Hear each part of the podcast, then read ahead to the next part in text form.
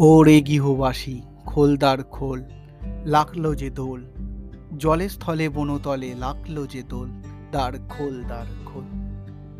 রবি ঠাকুর এই লাইনগুলো শুনলেই ঠিক বসন্তের আগমন, তার সঙ্গে সঙ্গে দোল যেন মনের মধ্যে একটা নতুন রঙের আমেজ ঘটিয়ে দেয়। বুঝতেই পারছেন আজকের এই এপিসোডটা দোল নিয়ে হতে চলেছে। মানে দোলযাত্রা, তো আমরা জানি যে রং, বিভিন্ন রং আর বিভিন্ন আবিরের সমাহার। কিন্তু দোলযাত্রার বিভিন্ন নাম আছে, বিভিন্ন ধরন আছে, সেগুলো কি আমরা জানি? আজকের এপিসোডে আমরা সেগুলোই একটু আলোচনা করে নিই। চলো দোলযাত্রার সঙ্গে জড়িয়ে রয়েছে নানা মত, নানা বিশ্বাস, এমনকি নানা পৌরাণিক আখ্যানও। আর এর জন্যই পাল্টে যায় দোলের নাম। বৈষ্ণব বিশ্বাস অনুযায়ী ফাল্গুনী পূর্ণিমায় বৃন্দাবনে আবির ও গুলাল নিয়ে রাধিকা ও অন্যান্য গোপিনীদের সঙ্গে রং খেলায় মেতেছিলেন শ্রীকৃষ্ণ। সেই ঘটনার পর থেকেই দোল খেলার উৎপত্তি। দোলযাত্রার দিন সকালে রাধা ও কৃষ্ণের বিগ্রহ আবির ও গুলালে স্নান করিয়ে দোলায় চড়িয়ে কীর্তন গান করতে করতে শোভাযাত্রা বের করেন বৈষ্ণবরা। দোল উৎসবের অনুষঙ্গ থাকায় ফাল্গুনী পূর্ণিমাকে তাই বলা হয় দোল পূর্ণিমা।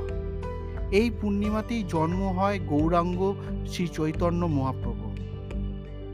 তাই একে গৌর পূর্ণিমা নামেও অভিহিত করা হয়ে থাকে। দোলযাত্রার সঙ্গে জড়িয়ে রয়েছে এমনই নানা গাঁথা, এমনকি দোলযাত্রার হোলি হয়ে ওঠার গল্প বেশ চমকপ্রদ। পুরাণ মতে পৃথিবীতে একসময় একাধিপত্য স্থাপন করেছিলেন রাক্ষস রাজা হিরণ্যকশিপু। তার দাবি ছিল পৃথিবীর সকলকে একত্রে হিরণ্যকশিপুর উপাসনা করতে হবে। কিন্তু তিনি নিজের ছেলে প্রহ্লাদকে বশ করতে পারেননি। কারণ প্রহ্লাদ ছিল বিষ্ণুর একনিষ্ঠ ভক্ত। অনেকবার চেষ্টা করেও প্রহ্লাদকে হত্যা করতে ব্যর্থ হন হিরণ্যকশিপু। শেষ পর্যন্ত তার বোন হোলিকাকে হিরণ্যকশিপু অনুরোধ করেন শিশু প্রহ্লাদকে কোলে নিয়ে আগুনে প্রবেশ করতে। এর কারণও রয়েছে। হোলিকা ছিলেন বরপ্রাপ্ত। সেই বর ছিল আগুন তার কোনো ক্ষতি করতে পারবে না। অগত্যা দাদার নির্দেশ পালন করেন হোলিকা। তবে হোলিকা জানতেন না, একা আগুনে প্রবেশের ক্ষেত্রেই এই বর প্রযোজ্য, নয়তো তার মৃত্যু হবে। ক্রমাগত বিষ্ণুর নাম জপ করতে করতে রক্ষা পায় শিশু প্রহ্লাদ, আর আগুনে পুড়ে মৃত্যু হয় হোলিকার। সেই থেকেই উত্তর ভারতে দোল পূর্ণিমার আগের দিন পালিত হয় হোলিকা দহন উৎসব। হোলির নামেও উৎপত্তি হোলিকা শব্দ থেকেই। আজ এইটুকু তথ্য নিয়ে আপনাদের কাছে হাজির হয়েছিলাম।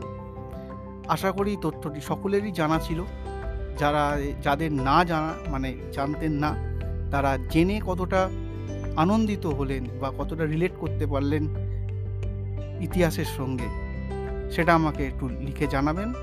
আর যারা নতুন শুনলেন তা যদি আমার কণ্ঠ ভালো লেগে থাকে বা আমার এই চ্যানেলের কাজগুলো যদি ভালো লেগে থাকে, তাহলে অবশ্যই সবকটি একটু শুনে নেবেন, নিয়ে আমাকে একটা ছোট্ট করে রেটিং দিয়ে দেবেন। আর যারা ইউটিউব থেকে শুনছেন, তারা অবশ্যই কিন্তু শুনে পালিয়ে যাচ্ছেন সাবস্ক্রাইব করছেন না, এটা কিন্তু ঠিক নয়। একটা সাবস্ক্রাইব করে দেবেন, তাহলে একটু আর কি কাজ করতে ভালো লাগে। ব্যাস, এইটুকুই। আজকে এইটুকুই, এখানেই শেষ করলাম, আর কথা নয়। দেখা হচ্ছে নতুন কোনো তথ্য নিয়ে, নতুন কোনোভাবে, ঠিক এই সময়। টাটা।